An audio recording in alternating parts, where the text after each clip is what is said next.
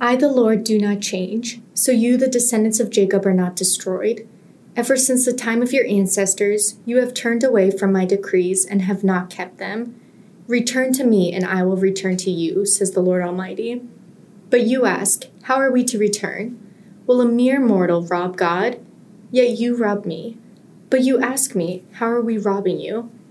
In tithes and offerings, you are under a curse, your whole nation, because you are robbing me. Bring the whole tithe into the storehouse, that there may be food in my house. Test me in this, says the Lord Almighty, and see if I will not throw open the floodgates of heaven and pour out so much blessing that there will not be room enough to store it. I will prevent pests from devouring your crops, and the vines in your fields will not drop their fruit before it's ripe, says the Lord Almighty. Then all the nations will call you blessed, for yours will be a delightful land, says the Lord Almighty.